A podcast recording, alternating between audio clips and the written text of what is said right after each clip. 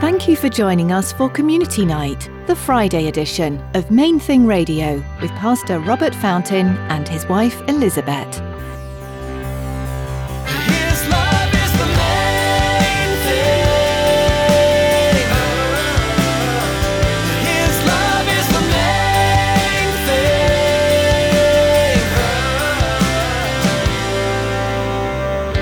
thing. people who have only ever been philosophical Christians are just dropping out altogether. And I believe that's because part of the pruning process is that dead branches are removed. If there's no spiritual life, if the Holy Spirit is not indwelling that individual, and that's what I mean by a philosophical Christian, then the hard times like this reveal that, and, and there's they, they conclude it's there's no point. Life's difficulties reveal the deeper character in individuals, especially those who profess belief in Christ. For many, belief is only head knowledge. However, as Pastor Robert explains today, difficulties and suffering cause a true, faithful believer to go deeper into God, seeking Him, His strength, and His purpose for it. Now, let's join Pastor Robert and Elizabeth for Community Night on Main Thing Radio as they begin their message, Pruning. His love is the main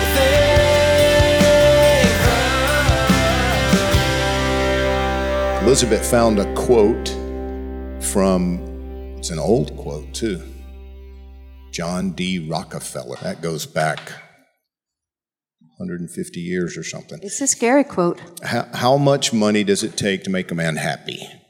Rockefeller said, just one more dollar. And it's, it's always true. No matter where we were born, we live in a country, in a world where excess is king. More stuff, more events, more followers, more money. It's all about more, more, more, more, more, all, always. But, but 2020 is changing all of that. God seems to have called for a worldwide timeout, and it comes with all kinds of consequences. You know, it, it's been said that hardship reveals character. It reveals what we're made of. And it's mercy that exposes our hearts, our motives, our character while we still have time to change. We believe God is intentionally using the present circumstances for the purpose of pruning the global church and each individual believer.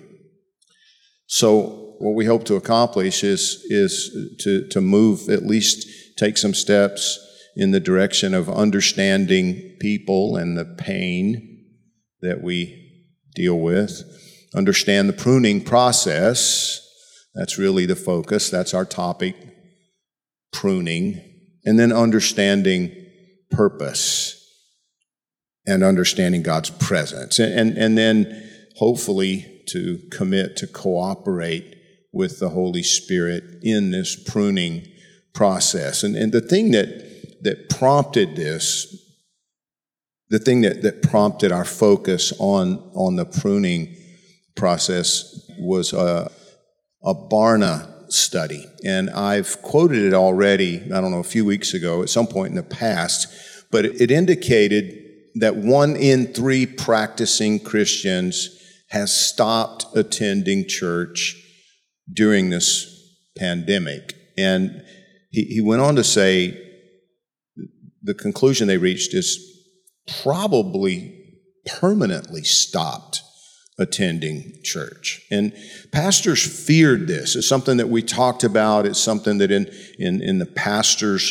forums, it, it came up on a regular basis, you know, the, the, the concern that this would happen. That once people realized how easy it is to just stay home and watch an online service without having to be inconvenienced with getting up, getting dressed, getting the kids dressed, finding parking, dealing with other Christians.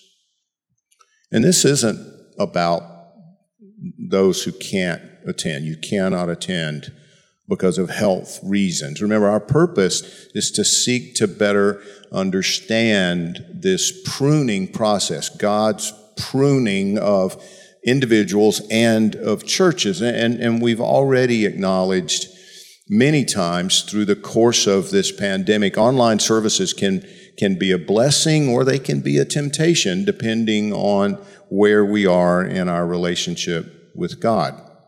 You know, one of the things that um, really has my attention, one thing that I believe we're seeing um, happening right now, is that people who have only ever been philosophical Christians are just dropping out altogether.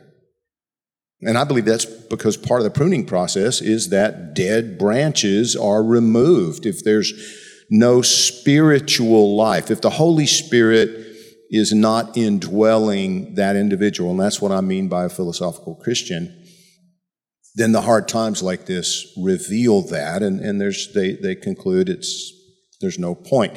In, in 2 Thessalonians chapter 2, verses 1 through 4, the Word of God tells us, Now, brethren, concerning the coming of our Lord Jesus Christ and our gathering together to him, we ask you not to be soon shaken in mind or troubled, either by spirit or by word or by letter, as if from us, as though the day of Christ had come. Let no one deceive you by any means, for that day will not come unless the falling away comes first. The word is apostasy, or it's apostasia. We get our word apostasy from it. And he, he says that the day of Christ is not going to come until that comes first, that falling away, that apostasy. And the man of sin is revealed, the son of perdition, who opposes and exalts himself above all that is called God or that is worshiped, so that he sits as God in the temple of God, showing himself that he is God. Um, that'll come later, the falling away, um, followed by the rapture of the church and um, and, and it, it, it's it's an exciting thing when you realize that you know people. I'm hearing a lot of lamentation over over you know people leaving the church and people who have been pretending for their whole lives. It's not a bad thing when they when they decide, you know what, I'm not going to pretend anymore. I'm just going to walk away. Um, and I, I, believe that part of God's pruning process for us in this season involves cutting those branches away who are actually not alive in Christ. Philosophical Christians who have no relationship with the risen Savior because then they go out and misrepresent Him in the world. What, what we see a lot of times from the so called liberal Christian churches is a misrepresentation, an active twisting of Scripture in many cases a deliberate twisting of the Word of God, and um, it's a good thing when you know when He removes um, pretenders. But for those who are alive in Christ, this pruning process it'll reveal dead spots that exist within our lives. For example, it's a lot easier to feel spiritual when there's nobody around to grate on your nerves. I can be super spiritual when I'm alone in my cave,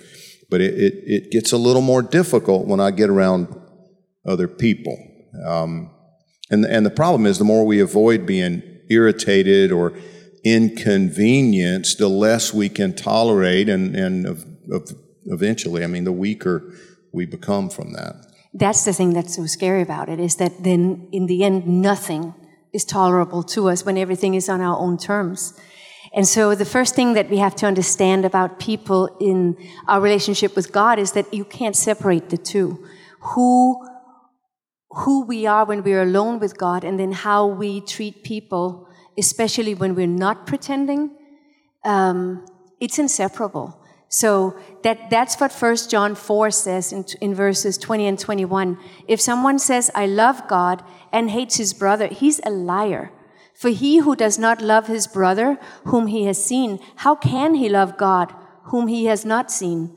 And this commandment we have from him that he who loves God must love his brother also. And I, I think most people would amen that, but it's a whole different story when we actually get to live it out.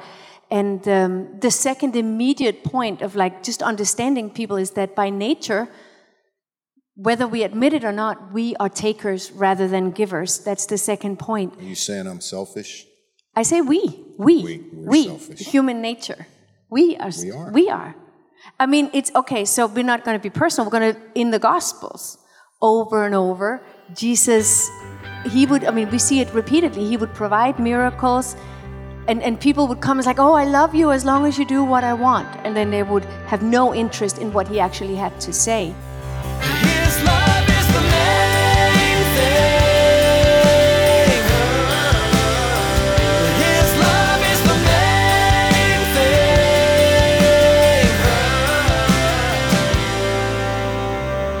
Thanks for tuning in to Community Nights, a ministry of Main Thing Radio and Calvary Miami Beach. Pastor Robert and Elizabeth invite you to join them each Friday as they share from the scriptures those things that are important to the church, the church family, and the community outside your four walls. We're so glad you joined us. If you'd like to explore more of these messages or listen to Pastor Robert's verse by verse teachings through the Bible, visit mainthingradio.com now. Be sure to subscribe to our podcast. You'll find a link on our website. We'd love to hear from you too. Let us know how Main Thing Radio has impacted you or someone you know, and tell us what the Lord's been doing in your life.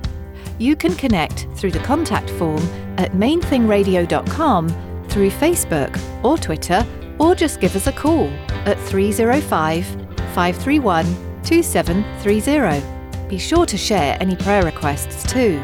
We want to know how we can pray for you. That number again is 305 531 2730. We're coming to the end of our time with you today. Join Pastor Robert and Elizabeth next time for another Friday edition of Main Thing Radio.